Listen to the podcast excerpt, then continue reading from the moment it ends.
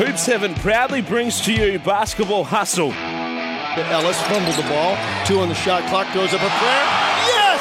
As he was falling to the ground, it's a three. He shot it literally from the hip.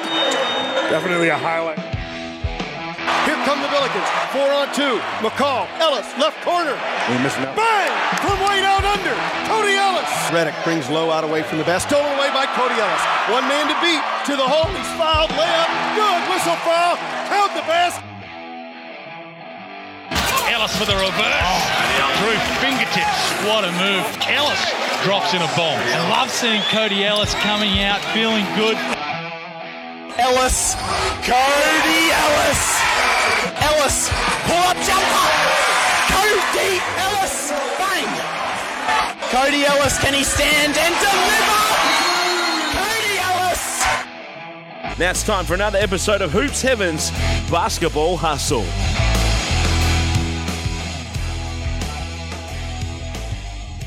Hello and welcome to Hoop Seven's Basketball Hustle.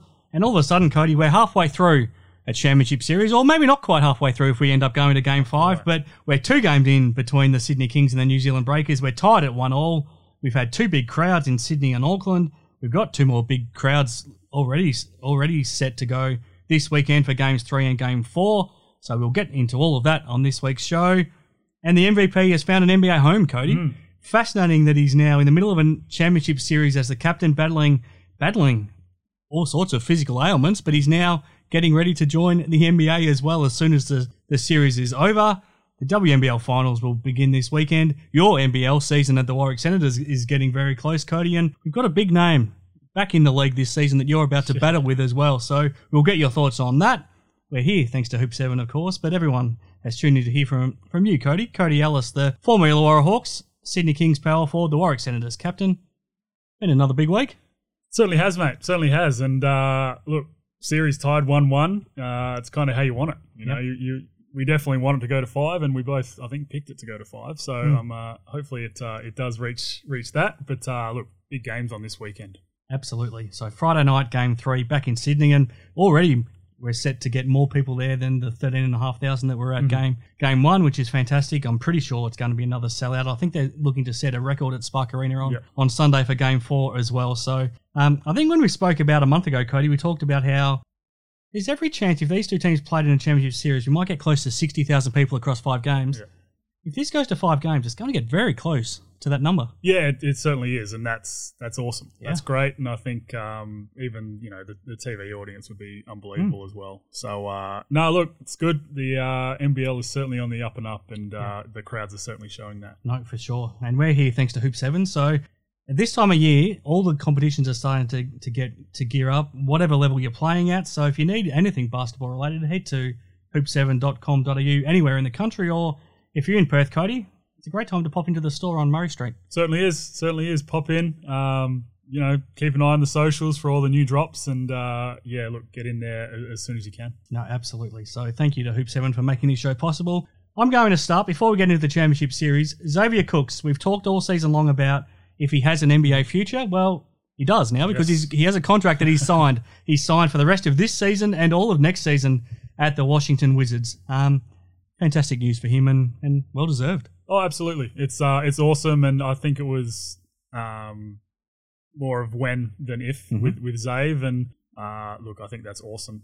You know, extremely well deserved, and um, it's going to be interesting to see what Sydney do with him for the rest of the series because he is he is battling some uh, some heavy knocks um, from from the past few games he's played, and you know we, we saw that in game two where he only played nine minutes. Um, so yeah, look, it's going to be interesting. He'll want to play, obviously, and I'm sure they'll want him to play. But I think you know his his future, and especially going over to the NBA, is probably that bit more important.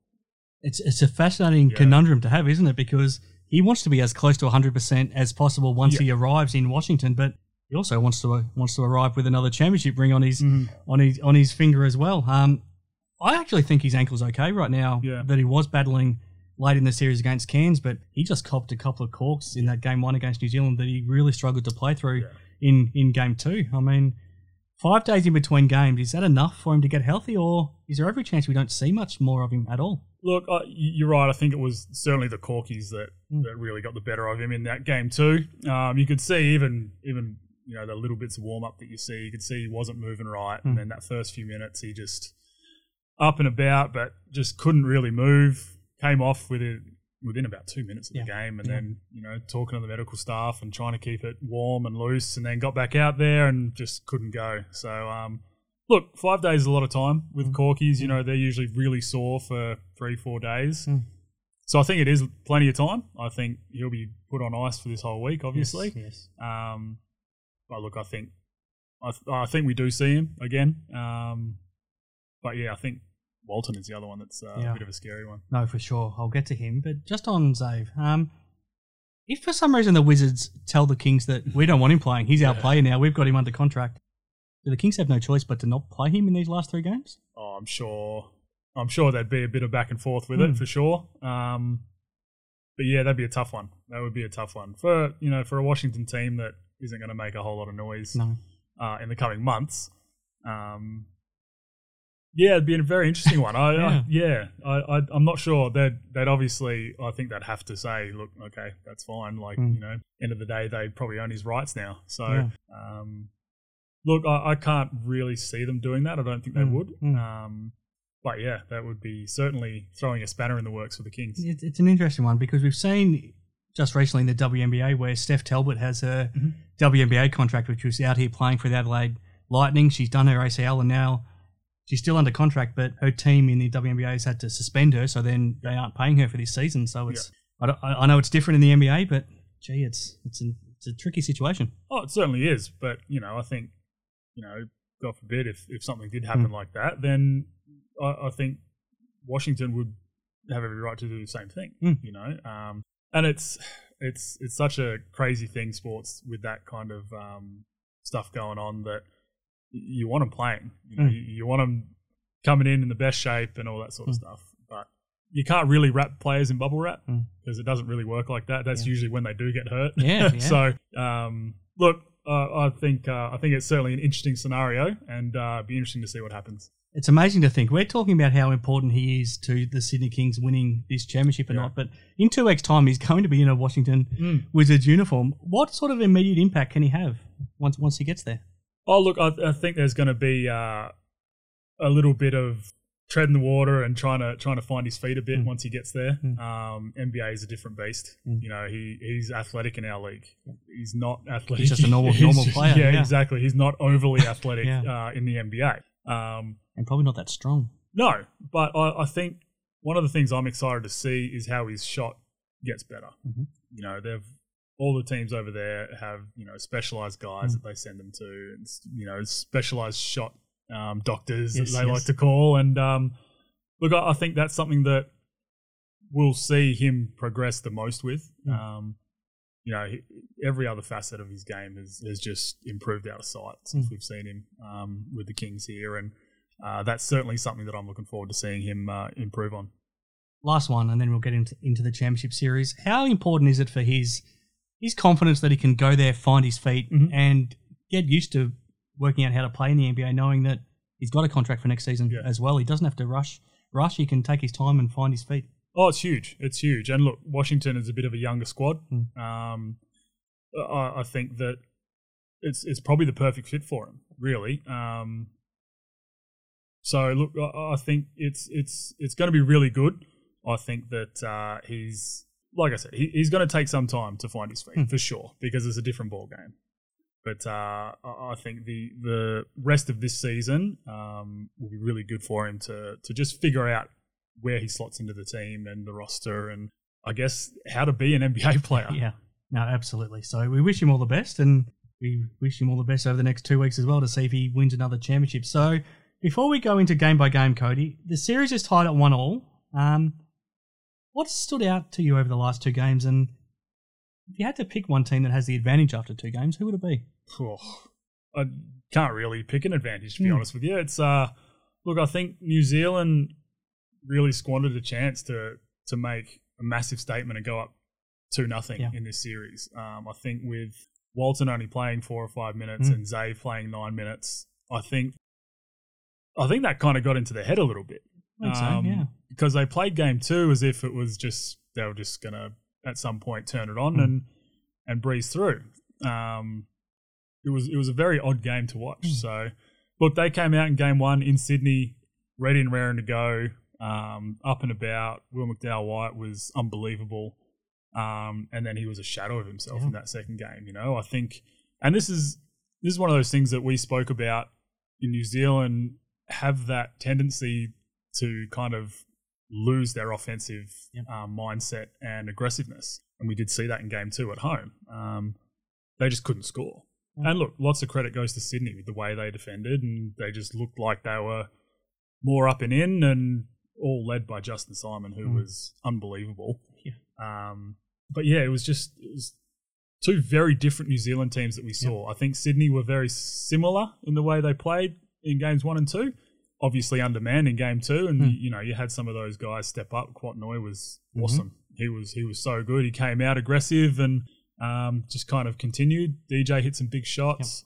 Um, you know Angus Glover coming out being being really good for him. Um, but yeah, it was uh, yeah it was a very odd very odd game uh, game two. Yeah, it was. So game one in Sydney on Friday night. The Breakers 95 to 87 ended up winning, but to me it felt like a game that they were in control of pretty much the, the whole way. And a lot of it was Will McDowell White. It was just a. We talked about which point guard could have the biggest influence on the game between him and Derrick Walton Jr. And even when Derrick Walton was hmm. still out there before he, he went off early in the fourth quarter, Will McDowell White was the, the standout performer of the game. 19 points, nine rebounds, nine assists, two steals, and he just played like that, Yeah. like that floor general, that playmaker that could just make everything else click for them. Mm-hmm. As good a game from a point guard as you could find. Oh, absolutely. And you know, like you said, he just he controlled the game from start to finish. Um, you know, I think that they did a great job of, of running everything through him, and um, he just kind of had his way with the defense. Um, whereas you saw game two, he he he kind of played on his back foot a little bit. It was I don't know whether it was Justin Simon being that a little bit more up in his personal space and and uh, and making him do that, or or what the deal was, because uh, yeah, there were two different two different Will McDowell Whites we saw. And then in game one, Barry Brown Jr. was pretty quiet for three quarters, but then, as we've seen all season long, when they need a spark, he really steps up. And I think 13 of his 19 points came in that in that fourth quarter. Yeah, he was unbelievable, and it's it- it's just one of those things that when they need a score, he seems to be that guy every single time, and um, he's done it throughout the entire season. Uh, even with his with his hurt hand, it's uh, it's almost even more impressive. But uh, look, I, I think he probably needs to stay super aggressive throughout the whole game. You know, I think he, he can't really leave it to the fourth quarter. I think he needs to come in and you know, Mody kind of tried to do that in that second game. He injected him fairly early and um, didn't really get it going. So um, no, look, I, I- he he was unbelievable game one. So with New Zealand winning on the road in game one, both Xavier Cooks and Derrick Walton hurt. How big of an advantage did you think that they had after game after game one? Yeah, I thought it was massive. I, I thought I thought that they'd be going back to Sydney up to two nothing for sure. Um, so, look, like I said, to to kind of squander that opportunity um, in game two was it's got to be disheartening. But hmm. you know, all of a sudden, it's it's back in Sydney's court now. The ball is back hmm. in Sydney's court, and they got the home court advantage now.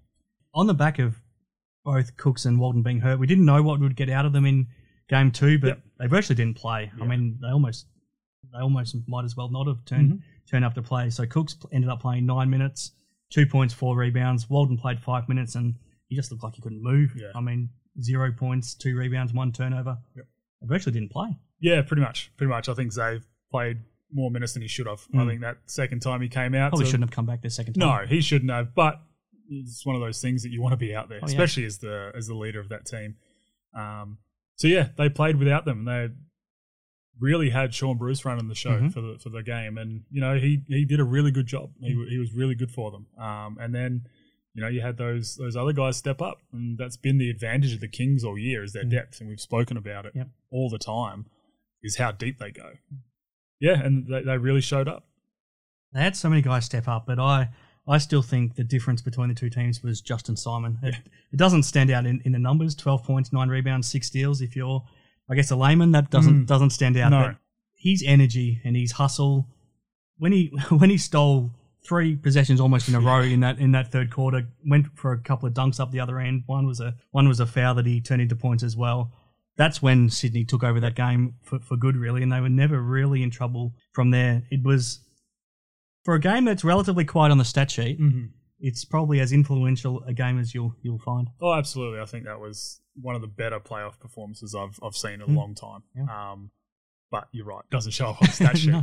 And you know that's that's one of the things I was sitting there watching, go and see defensive player of the year right there. I Mm-hmm. Think Yeah, yeah. I think he uh, he really turned the screws um, on on that end of the floor, and you know you heard him say that Chase Buford called him out in, in Mhm. film. Yeah. So and he took it personally, and I mean he certainly did that. He, Hmm. he came out and, and proved that uh, he is an absolute menace Hmm. on that end of the floor, and and even offensively, I think Mhm. he was just he was aggressive. You know, Yep. he probably missed a couple little bunnies that Mm. um, I'm sure he'd probably wish he got back to Mm. to try again. But uh, look, he hit a big three late in the shot clock late as Yes, well, yes. and just just kind of every time New Zealand started making a bit of a run, he would do something that would turn the tide back into Sydney's uh, in Sydney's way. Absolutely. Um, and we talk about McDowell White. I think there was a lot of talk after game one, and I think Chase. It's, I want to get your thoughts on this. Chase Buford.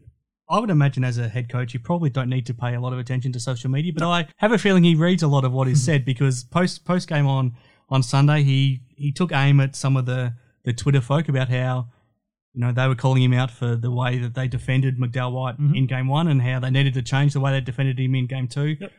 he pointed out that he didn't change much at all, except it was their effort that was a lot better in game two. And I think throwing Justin Simon at McDowell White made the, the world of difference. Um, firstly, what do you think of Chase taking notice of some of these Twitter critics? And also, did you notice much different that they did in game two? Yeah, look, I mean, Chase is one of the younger coaches around, so Mm. you know he's he's kind of grown up with that uh, social media Mhm. presence, and and as it's evolved, he's kind of been in and around it for Yeah, sure. So, um, yeah, look, uh, I think it kind of adds fuel to the fire a bit. Mm. Um, so I'm sure he doesn't take a whole lot of notice of it, Mm. but you know, bits and pieces. I mean, enough people talk about it, Mhm. so.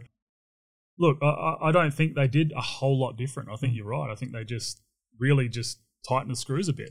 Um, you know, they they kind of let Will McDowell White just kind of quarterback the game in that first one. It was also easy for him, wasn't yeah, it? it was. Yeah. It was, and you know, obviously, you see what he could do. Mm. Um, and then yeah, Justin Simon, like I said, right up into his personal space, Mm. almost sitting in his in his jocks the whole game, When, it, when Um, you when you're a point guard, and you get get it stolen off you possession after possession. demoralizing. Has to, it has to be, doesn't it? Yeah, it, it really is. And and look, I mean, he he put him on his back foot Mm. from the from the get go, and he he kind of looked like he didn't want a bar of it. You know, he'd give the ball up early and. Uh, came back to get it a couple times, but you know missed a couple early shots, and then all of a sudden you just saw kind of his his head and shoulders drop a little bit. Um, so yeah, look, I mean, in terms of scout wise, I, I don't think they did a whole lot different. I think you're right; it was just trying to tighten the screws. Yeah, I mean the difference. We we talked about it a lot, but seven points and six turnovers in game two for McDowell White. Yep. Two of eight shooting. I mean, Yeah, just a totally different player. Yeah, exactly. A shadow of himself, like I mentioned before, and I'm sure that they'll look to, to do that again come uh, game three. And then you had the role players for the Kings. So you had Kouat Noi, 20 points, 9 of 13 free throws. So he was really aggressive Mm-hmm. Yeah. inside. DJ Vasiljevic hasn't shot the ball at a great percentage all season, but 4 or 6 from, from three point land. Angus Glover made some big shots. Geordie. Hunter, another one that the stats won't say a lot. I think he only scored four points, but Yep. 10 rebounds as well was, was really important. Also, and as you said, Sean Bruce playing that, that, that crucial, crucial role. Depth has been their great strength all season, and this is why. Yeah. Oh, absolutely. I think Geordie Hunter definitely, again, didn't really bother the stat sheet too much. Um, the 10 boards was huge. Um, but I just think defensively, just his size um, was a problem for New Zealand and especially Derek Pardon. Yeah.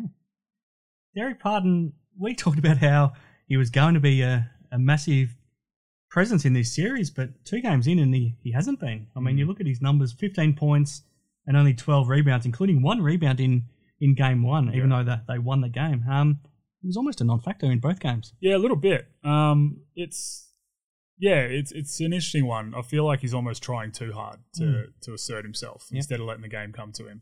Um, and it's one of those teams that it's it's hard for him to really go off.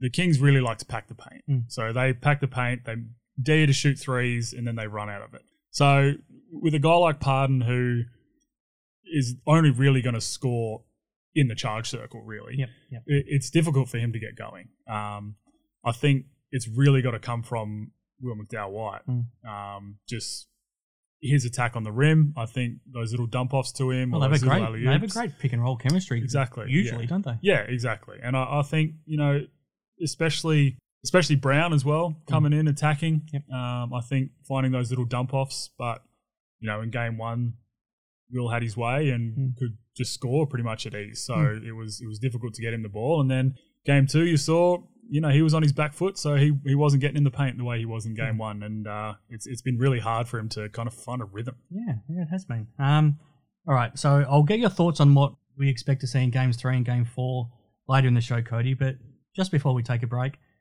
by Sunday night, how are you feeling about the series? Mm, it's, uh, it's interesting. It's very interesting. It's um, it, it really was a tale of, t- of two completely different games. Yep. Um, and I I feel like game one was a lot more physical than, than game two was allowed to be. Um, and we spoke about how it was Mhm. going to be refed and, and how that was going to affect it. Mhm. Um, so look, I think this weekend is going to be huge. Um, it doesn't seem either of these two teams want to win on the on the home floor, does it? no, So- it's, it's amazing. All season long, through the, Yeah. their three meetings in the regular season, now two two games in this series. The away teams won every one of every single one. It just it's it's wild. It's crazy for two really good teams like this Mhm. for that to have happened. So, um, look, I, I think it's I think a lot's going to rely on on the health of Zave and Walton. All right, Cody, let's take a deep breath. We'll come back, and then we've got a lot more to, to catch up with and look forward to at, at the end of the show. Sounds good.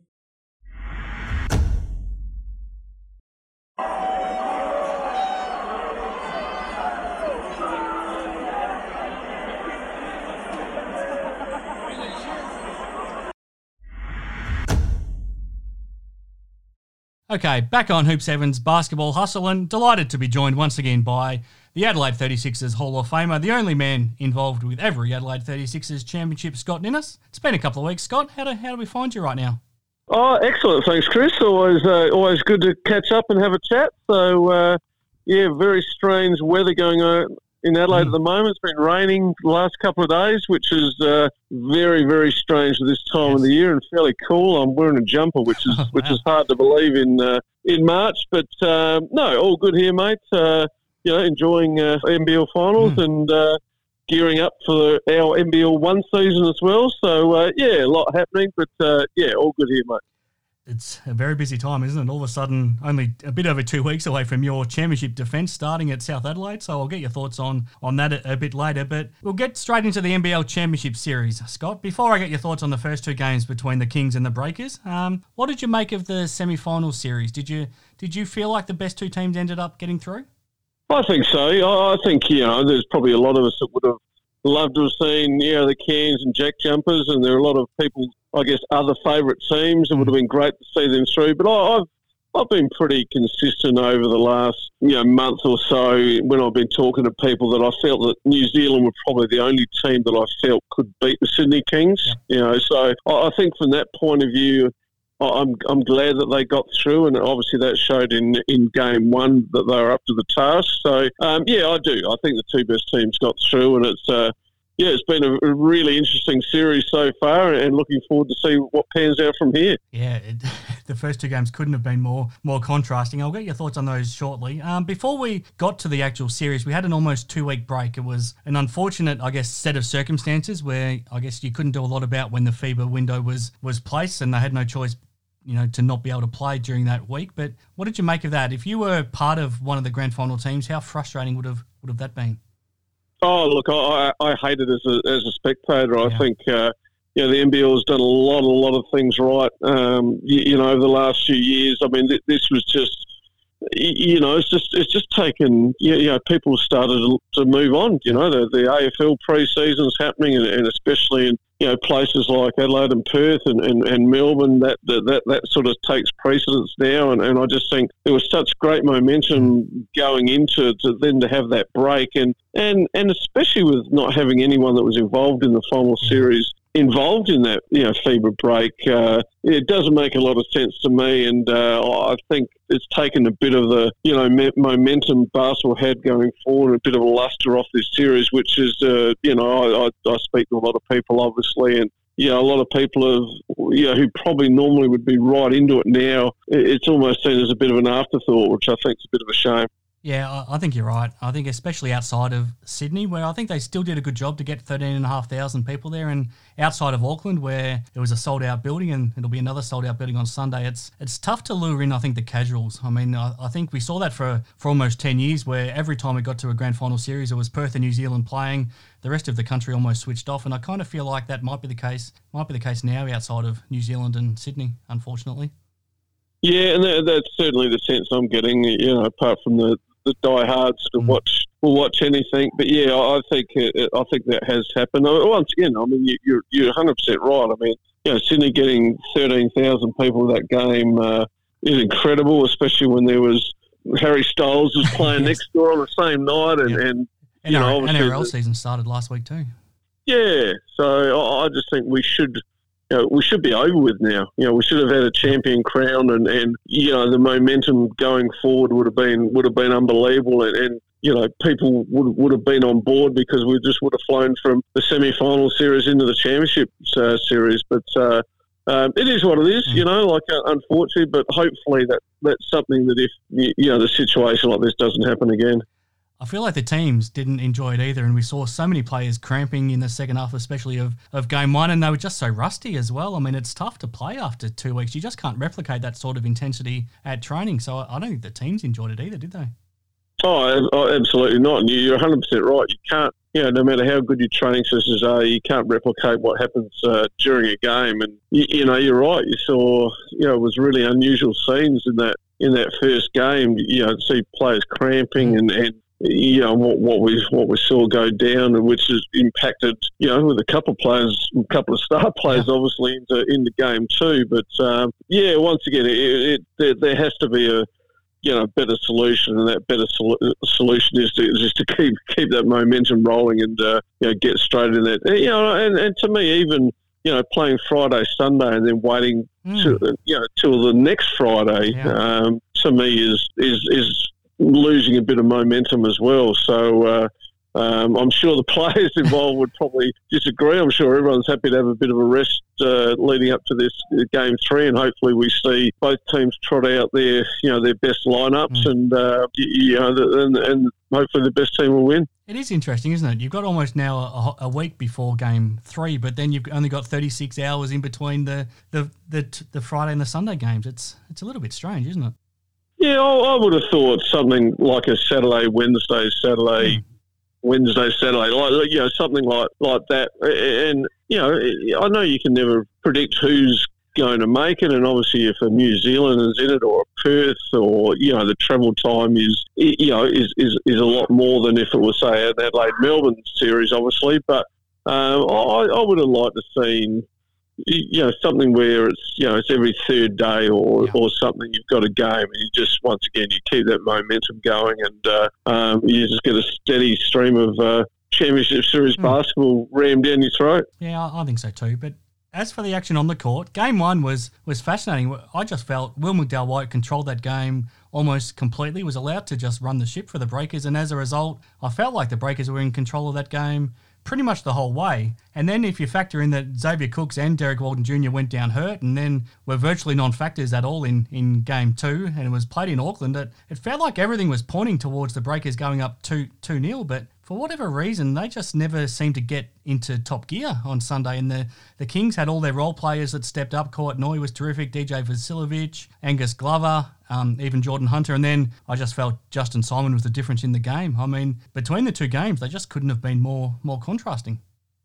No, it's been a fascinating series so far. I think you know, Justin Simon, you know, that three or four minute stretch he had in the third quarter was, you know, we, we, we've seen Antonius Cleveland do a similar mm. thing here in games. We just dominates the game defensively, and he, he turned that gear, that game on its ear. And uh, I think what Sydney show, there, the grit and toughness that those, well, not not necessarily role players. I mean, they, they got some pretty, you, know, if, yeah. even the guys you mentioned are, you know, very very good basketball oh, players, yeah. but you know, they, they suffocated the life out of uh, New Zealand in that game, and uh, you, you know that's the sort of game as a coach you sit back and you, you you know that that is exactly what you want to see. You know, like just just you know such a great defensive game. I, I can't help but think that you know this is the one that New Zealand are really going to sit back and, mm. and, and rue that game at the you know when this series is all done and yep. dusted because you know they win that game and it's it, it you know it, it's it's a funny thing isn't it like you see two stars players going out and, and it doesn't matter what you say sometimes you do tend to take your foot off the pedal and think you're going to walk over the top of them. But uh, you know, to, to Sydney's credit, they uh, outstanding in that game. But I, I, I, sort of think that this is maybe something that New Zealand might not come back from. I, have just got a funny feeling now that uh, Sydney might uh, might put them to the sword, you know, in the next couple of games. And uh, I, I, hope I'm wrong because uh, you know, probably like the rest of uh, the rest of Australia, New Zealand. Uh, we, we probably would love to see the Sydney Kings not win yeah. because there is a you know, an arrogance about them that is, you know, that, that does my head in a little bit. Mm. I mean, you know, I always talk to players about winning with class and losing with class, and, and, and they don't tend to do either of those things uh, well. Mm-hmm. I don't think so. Uh, but uh, yeah, I, I, just think that they might, uh, yeah, that that game might have you know, shifted the momentum completely back in front in, in favour of the Kings, and I, wouldn't be surprised if they uh, they win this next two games and, and win the championship. It's a remarkable thing that we still haven't seen in all five times these two teams have met this season the home team win a game. So going into Friday night in Sydney, and we're expecting another terrific crowd. I think they've sold well over 13,000 tickets already, so we might get upwards of 15,000 people there, which will be terrific. But do you get a feeling we might see the shift and finally see a home team team get a win in this series? Yeah, I, I, think so. I think, um, like I said, I, I, think that New Zealand are going to really rue that missed opportunity in game two. Um, I, I, think the Kings will come out and they'll, you, you, know, the confidence that they'll they'll take from winning that game in New Zealand, they'll bring that back home. You'd imagine after you know five days, the, the Walton Junior and, and Cooks will be be good to go, and, and obviously you know, Cooks will be buoyed by, you know, the, the you know, the, the NBA um, opportunity he's going to get. I, I think that with you know, 15,000 fans on, on, their back, I think it, will be enough to sway the series back to Sydney. Yep. All right. So we'll, we'll see how it plays out. But I want to get your thoughts on Xavier Cooks. So, firstly, we put the the vote out to our listeners here on the show, Scott, about the winner of the Galen Award for the best team man this season. We narrowed it down to Xavier Cooks and Antonius Cleveland, and it was Xavier Cooks that ended up ended up winning the votes across our social media platforms. And we plucked out a lucky winner thanks to Sports Card World as well, and that was Andrew French. So congratulations to Andrew, and he'll win thanks to Sports Card World six packs of the NBA Hoops 2022-23 cards valued at $66. So thank you to all of our listeners for voting, and thank you to Sports Card World for that prize. But Firstly, about Xavier Cook, Scott, are you pretty happy that he won that award? And secondly, pretty happy that he's got an NBA opportunity now to to play at the Washington Wizards, not only for the rest of this season, but he's got a contract for next season too. Yeah, oh look, I mean, I, I don't think there'd be too many people that would, uh, you know, argue the fact that the, you know, won the league MVP, which I know I've sort of spoken about. I, hmm. I still think that that, that is um, probably debatable, but yeah. you know, to me, Bryce Cotton, as I've said to you in the past, is the MVP of the league. Um, but you know, no, certainly no argument when you're talking about uh, you know the, the, the award, you know, the Galen Award. I think that's uh, no one have too many issues with that. Um, as far as the NBA, I think it's a it's a fantastic opportunity. I think you know once again it you know it, it, narrows that gap between you know the NBA and the rest of the world. Oh, look, I'm a, I'm a little bit surprised. I, I think he's, you know, probably going to be, you know, you know, maybe a little bit undersized for the position he'll play mm. over there. And, and, you know, when you look at the, the weaknesses in his game, which is, you know, perimeter shooting and, and you know, free throw uh, percentages, um, you know, that, that has the potential to be exposed. But, you know, once again, his his work ethic and, and what he brings to the table in you know just about every facet of the game is, is hard to overlook. So it, it's a you know I think it's a great opportunity. Like I you know I played against his dad and. Uh,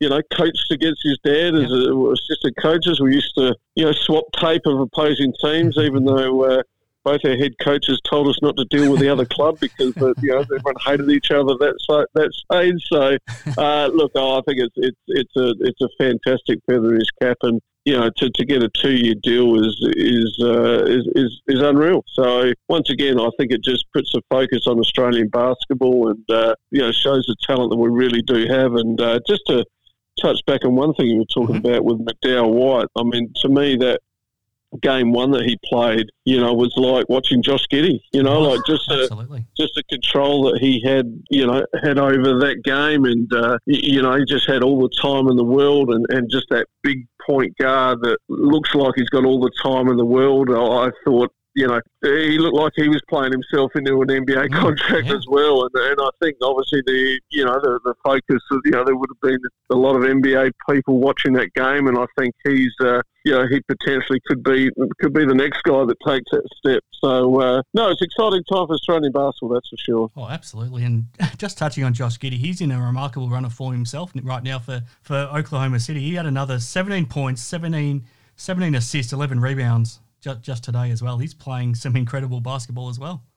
I, I, so I saw the half time uh, mm. stats. So he had 10, 10 assists yeah. at half time against the Golden State Warriors, mm. if you don't mind. Yeah. So, uh, look, I, I, think, and that's what I like about McDowell White. You know, you've got that, you know, that extra space in the floor in the NBA, and, and you know, there's two guy, two tall guards, uh, excuse me, that can you know, have the ability to see over people and, and are poised. And uh, um, it's great to see. And uh, uh old mate of ours, Joe Ingles, has had a couple of couple of good games as well, and could. Uh, could you know, could almost play himself into a championship ring. So mm. no, it, it, it is it's, it's, it's fantastic to see. No, it sure is. Um, a little bit quiet on the Adelaide 36ers front, Scott, and that's probably because they can't announce any signings right now, and you can't exactly announce players leaving until the free agency window opens. So it's pretty quiet. But are you hearing much out of out of the 36ers camp?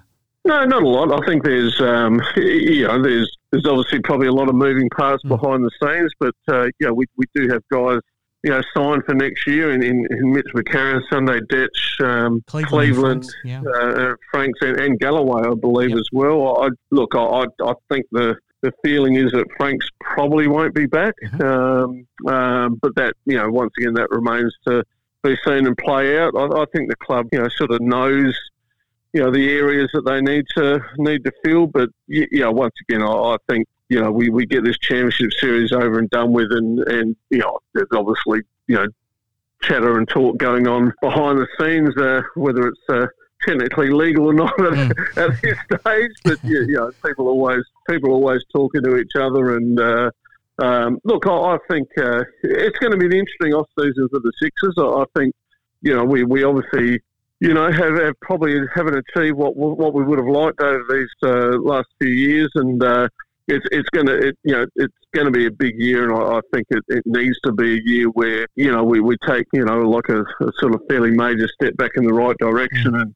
you know, get involved playing playoff basketball again. And, and you know, I think that's very, very achievable. I think it's, uh, you know, we might make the right decisions and, and bring in the right people to add to what we've already got. So, yeah, but no, very, very quiet here at the moment. Mm. There's, there's not a lot of chatter going on, but uh, I think I'd imagine that would change uh, fairly, fairly quickly next week when we when the championship has been decided we'll have a bit more time and we'll do a, a proper pro, sort of preview of your NBL one season and your championship defence at South Adelaide Scott. But just quickly a couple of weeks out from the season how are your preparations going yeah, good. I mean, you know, you always want more time. Um, you know, we we had a very interesting. Uh, you know, I've been basically looking for you know someone to replace Jeremy Smith yeah. uh, the entire off season, and, and trying to replace you know the leading scorer and best player in the league. Uh, you know, six foot three shooting guard has been. You know, I've watched a lot of highlight tapes of a, of a lot of uh, different guards from all around the world. And look, let's face it, everybody looks good in the highlight tape. But, uh, you know, it was, was basically a, a chance conversation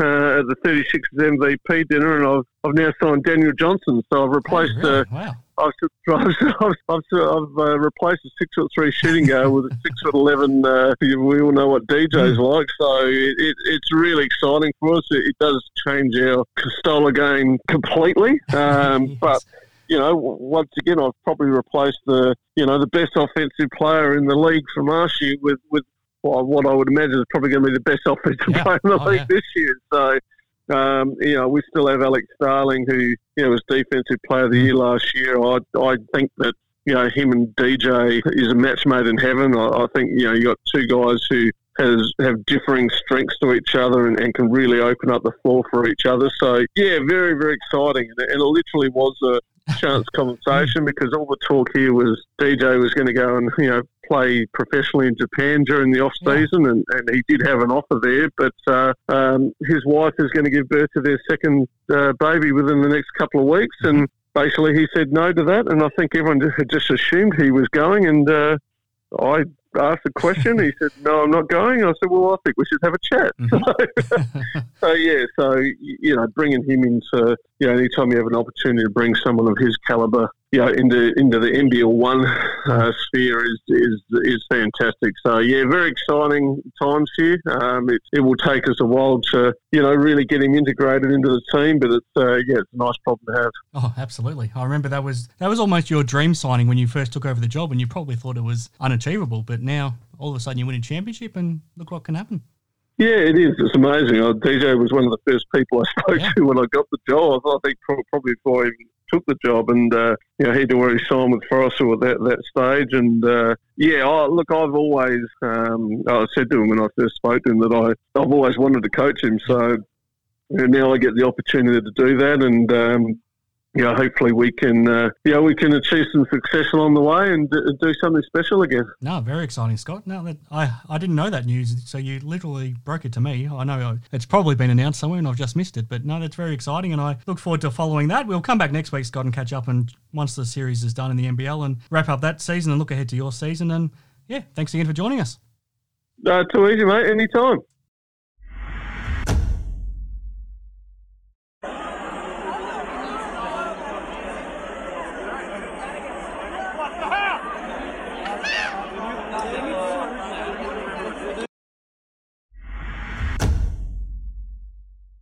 Okay, back now with Cody Ellis here on Hoop Seven's Basketball Hustle. And before we get to the games three and game four of the NBL Championship Series, Cody, a bit for us to get through. I want to get your f- thoughts on a couple of different things. So the WNBL Finals now gets underway this week as well. Wednesday night it all starts with the the battle of the Melbourne teams. So we've got the Southside Flyers against the Melbourne Boomers. So that their game one will be played on on Wednesday night, and then game one between the Townsville Fire and the Perth Lynx um, on Thursday night will get underway in Townsville. Um, I think as as it turned out, probably the, the best four teams have mm-hmm. ended up making the finals. I know the Bendigo Spirit were in the top four for a lot of the season, but they they fell away late. And I, I think the Perth Lynx are are deserving of a final spot just with the the firepower they've got on that sure. on that on that team, and you know they can easily put up 100 points without even even really really trying. So so I think it'll be a pretty exciting series between both lots of teams. Um, the Flyers and the Boomers, I'll get your thoughts on first of all. The the Flyers, obviously, a totally different team without Lauren Jackson, which mm-hmm. is unfortunate after she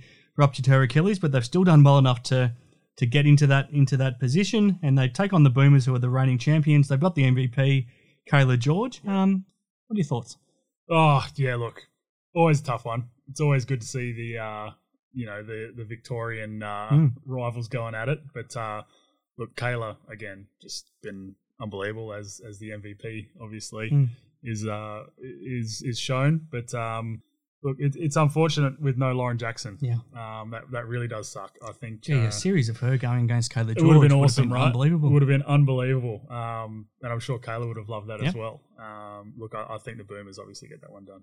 Yeah, it's, it's fascinating, and as it turns out, without the Phoenix or United there for the NBL NBL finals. Let's hope the the crowds there turn out for this as well, and we see some see some good crowds really really supporting this series too. Yeah, hopefully, hopefully. I think um, you know the product that the the WNBL has on the floor now is is at an all time high. Yeah. So uh, I don't see why they wouldn't draw massive crowds at the, mm. at the point.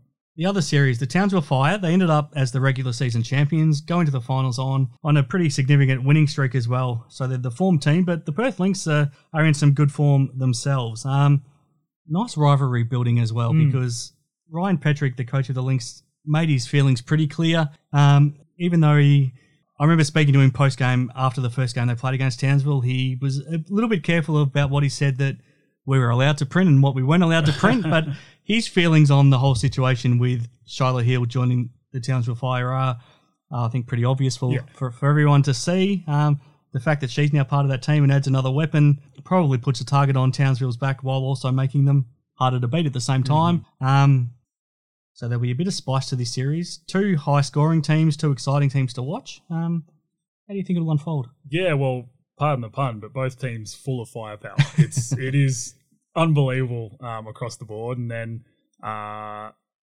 it is yeah, Shannon Seebohm, Yes. coach of the year Yep. for for Townsville. Um, shout out to Shannon. Uh, he was one of my assistants when I was Hmm. first at Sydney, so he's been unbelievable the Yeah. past few years uh, Yeah. at, at the at the helm. Um, look, this this is really going to be a, a, a cool little matchup. Hmm. Um, you know, obviously lots went down with with Mm. Shyla and and Shane um, at Sydney, and um, you know, it is what it is. It is what it is. So um, adding Shyla to any team is going to be Yeah. uh, going to add a, uh, add a lot to them. Um, but I do think I'm gonna I'm gonna back the uh, the home girls and, and go with Perth. What's it like being part of a series like this where the two teams don't like each other, especially the head coaches? It's fair to say Ryan Petrik and Shannon Seebohm won't be sharing too many too many words pre or, or post game during during this series. Um, what's it like being part of a, a series like that? You've been been part of plenty of them. Sure have. It's uh it's good. Well, it's it's a lot of fun. Mhm. It's a lot of fun and um goes back to one of those um one of those things that is, is a big talking point even in the NBL in in series not shaking hands Yeah, after after yeah. you know games one and, And two so- Un- until should, should, you wait until the series is finished? I think so. I Mm. think so because you, you just there's that always that little bit that you know it could boil over Yeah. in that handshake line. We've seen it Yep. way too many times. So um, look, yeah, they're, they're the best the best series to be part of. Mm. You know because both crowds get even more involved Mm. and there's talk about it and players get more hyped up and uh, yeah, look, I think it's going to be a fun series. Do you think the home court advantage is something that helps tip it towards Townsville? A little bit, a little bit, um, but I think I think the Lynx are playing really good basketball Mm. right now. Um, you know, they've they've kind of this back end of the season really kind of switched gears, and um, I- I, think that uh, look, home court advantage is, is always a big thing, Mm. um, but look, I, I do think it's going to really go down to the wire. Um, I'm, I'm looking forward to the series.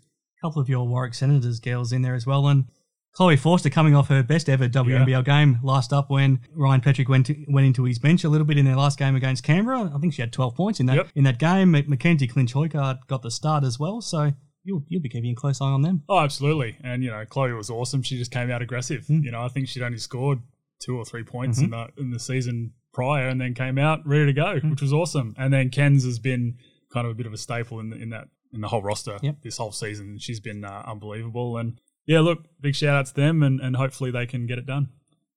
Get your thoughts on the award winners from the WNBL as well, Cody. I'll run through them all, and you can just tell me what what stands out. So. As we touched on, the MVP for the season was Kayla George from the Melbourne Boomers. Coach of the Year, Shannon Seebohm from Townsville. I'm very interested by this. All of a sudden, the field was was almost run by a team that never came close to, yeah. to making the playoffs. So Izzy Borlase won both Breakout Player of the Year and the Sixth Woman of the Year. Steph Talbot, Defensive Player of the Year. Um, I might get your thoughts on that. Surprising that it comes from a team that finished so low. Yeah, it is. It is, and I think it's tough with with some of these awards. But look, I think realistically, the team's performance does need to come into consideration as well. You know, it's it's not often that you get you know an MVP, say for Mm. instance, that hasn't made you know at least a top two. Yeah. It's Yeah. that's very rare. Um, obviously, we saw it here with Kayla and, and Melbourne, but yeah, it, it is a bit surprising to see Mm. lots of awards go to a team that didn't even look like really making Yeah. making playoff push. Yeah, yeah, that's what I thought. But nothing against both. Obviously, Steph Talbot, who's a superstar, and, Yeah, absolutely. and Borlase, who's a rising star as well. All WNBL teams, then Cody. So the all first team: Kayla George, Sammy Whitcomb, Tianna Hawkins, Kristy Wallace, Kayla Thornton. The all second team: Jade Melbourne, Tiffany Mitchell, Lauren Nicholson, Steph Talbot, Lauren Scherf. Mhm. Anything jump out, or anyone jump out that you feel might be a little bit unlucky? Uh, oh, look, That's I- putting on the spot. that is that really is. um, look, I think Keely Froling had a had a Yeah, heck of a year. I think she was um, real consistent, and gee, she averaged. I think it was just ridiculous numbers Mm. across the season. So, but look, I think it was very similar to the NBL this year, Mm. in just the the pool of players this year is unbelievable, and it's obviously tough to only pick two teams out of it. Yeah. So um, yeah, look, I mean, I think they've probably hit the hit the nail on the head with these two teams, though. You'd have to think if Lauren Jackson didn't get hurt, she would have been Oh, part of one sure. of those two teams Yeah, too. absolutely.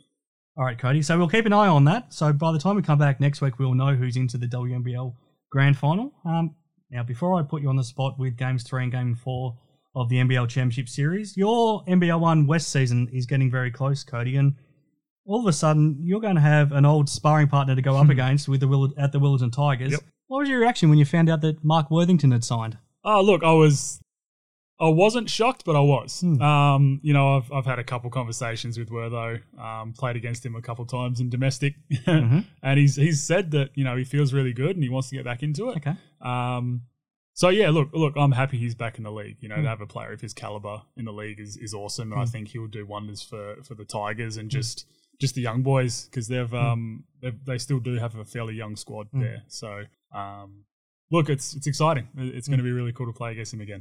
Do you have any insight as to why he chose chose Willetton? No, no idea, no idea. I haven't actually spoken to him properly about it yet, Hmm. Yeah. but uh, I'll have to pick his brain. He's, he's got another teammate there. I mean, we've talked about Gorjok Gak Mm-hmm. throughout the NBL season, how impressive he was at the Brisbane Bullets, and how perhaps they didn't utilise him as much as they could have as well. Um, gee, that's a that's a tough front court when you throw Michael Vigor into it too. Yeah, they're big, big and smart. So that yeah, look, I think uh, Gorjok's going to be a, a monster in this league. Uh, I think he's uh, he he really kind of found his own this year uh, in the NBL, and you know we we saw him improve and improve and improve, and then all of a sudden wasn't playing. So I'm not sure what went on there.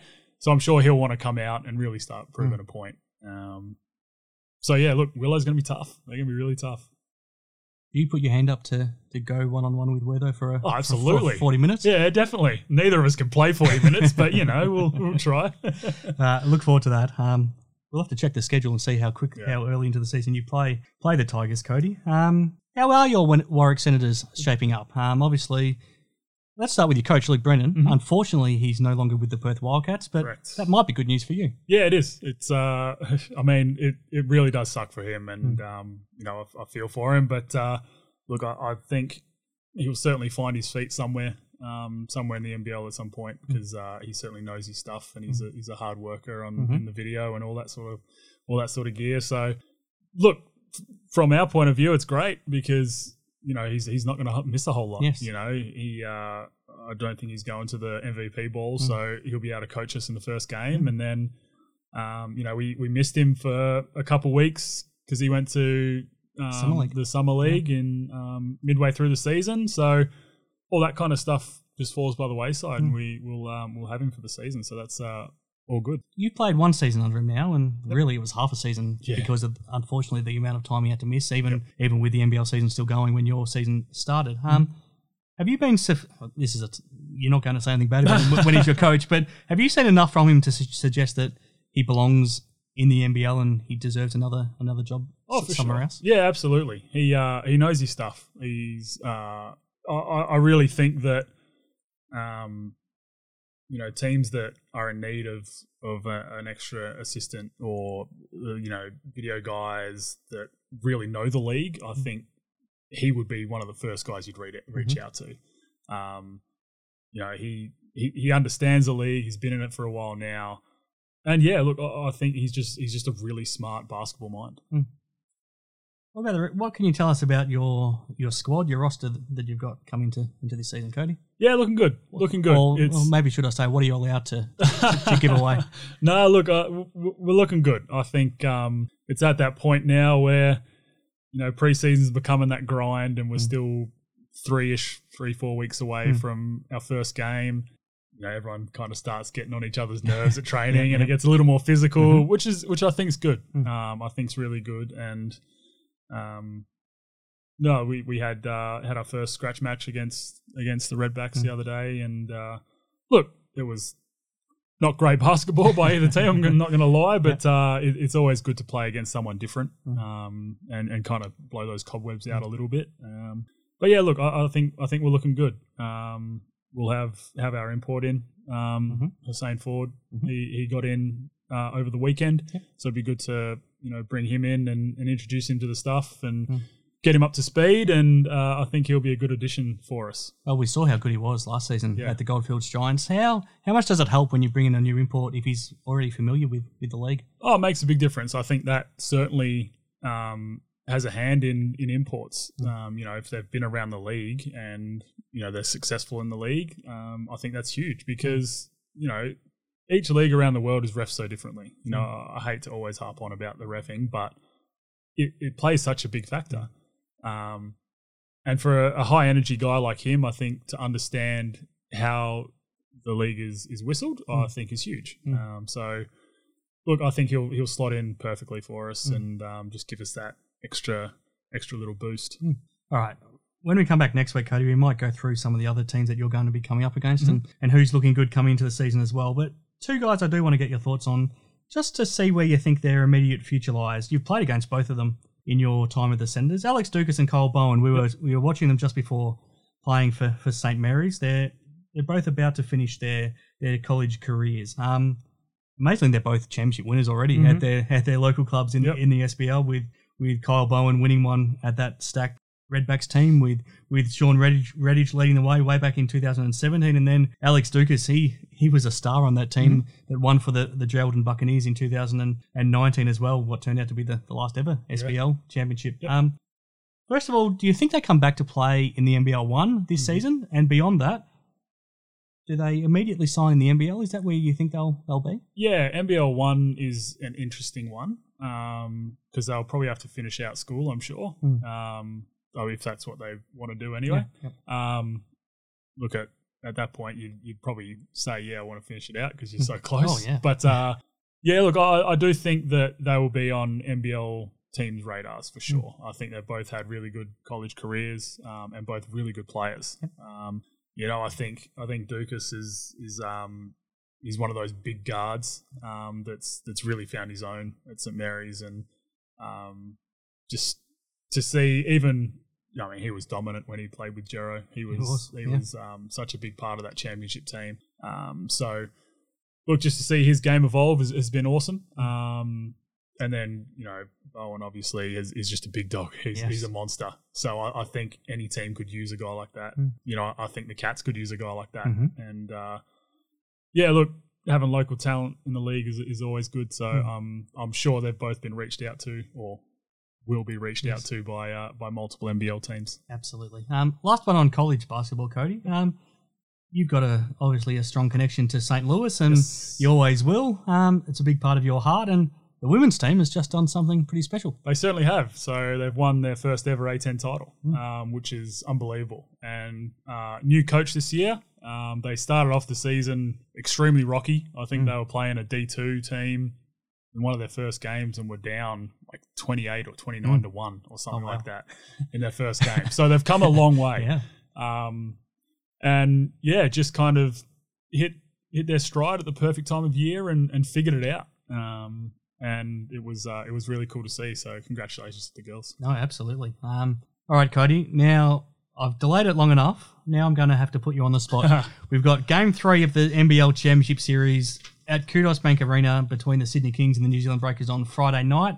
They've already sold more than 13,000 tickets for this game, so I think they were pretty happy last Friday to have 13 and a half for the game. Yeah. But this could be everywhere upwards of 15,000 for for game game three on Friday night. We don't know about Xavier Cooks and Derrick Walton Jr., but we saw what the Kings can do without them. Um, what do you think happens in game three? Yeah, look, it's uh, it's an interesting one. I, I I can't see New Zealand playing that same way again, um, and I think a, a lot of it comes down to the health of those two guys. Mm. Uh, um, really, um, I'm I'm not really sure what Walton's done. It, No. it looked a lot more than a cramp. It can't be cramp if you can't play No, two days No, later. I honestly thought that he'd kind of ruptured something through his hip flexor. Mm. That's what it looked like when he first. Because I mean, it, it looked like he really hurt something. I mean, he was on the ground for a long time Yeah. in a lot of pain, Mm.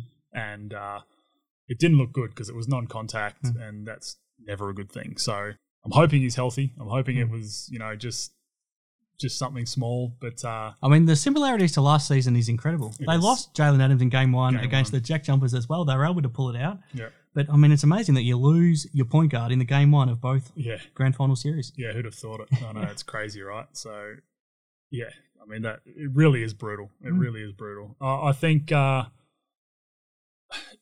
it's tough to see the bench step up the way they did in this game too for a whole series. Yep. Um, and that's not you know hanging on it at all. That's No, just it's just reality. It's a reality Yeah. that it, it, it's good to do that for a game. Like that's that's certainly possible, but to do it over a whole series is is yeah, it's it's a very tough thing to do. Um, so look, I think I think we do see Zave. I think he'll be okay. I think that Corky will end up fine. Um, hopefully Washington let him play. Yes. But look, uh, I mean the way it's gone, it's it's just going to be who's going to win on the road. Yep. Uh, who's going to win at home? At Sorry, home, yeah. Um, so look, I, I I do think I think New Zealand get this one. I do think New Zealand get this one. Game four will be at Spark Arena, and if that happens, they'll be playing to wrap up the Wrap championship up the on their home floor. Yep. And there's going to be more than 9,000 people at Spark Arena. They're expecting it to be a record crowd at Spark Arena. That that Auckland crowd is always loud, no matter how many people are in the building. But when it's a packed, packed house, it would be even more significant, especially if they're trying to wrap up a championship. If it goes to the way you're expecting, would they wrap it up on Sunday? I don't think so. Okay. No, I think I think the Kings get it.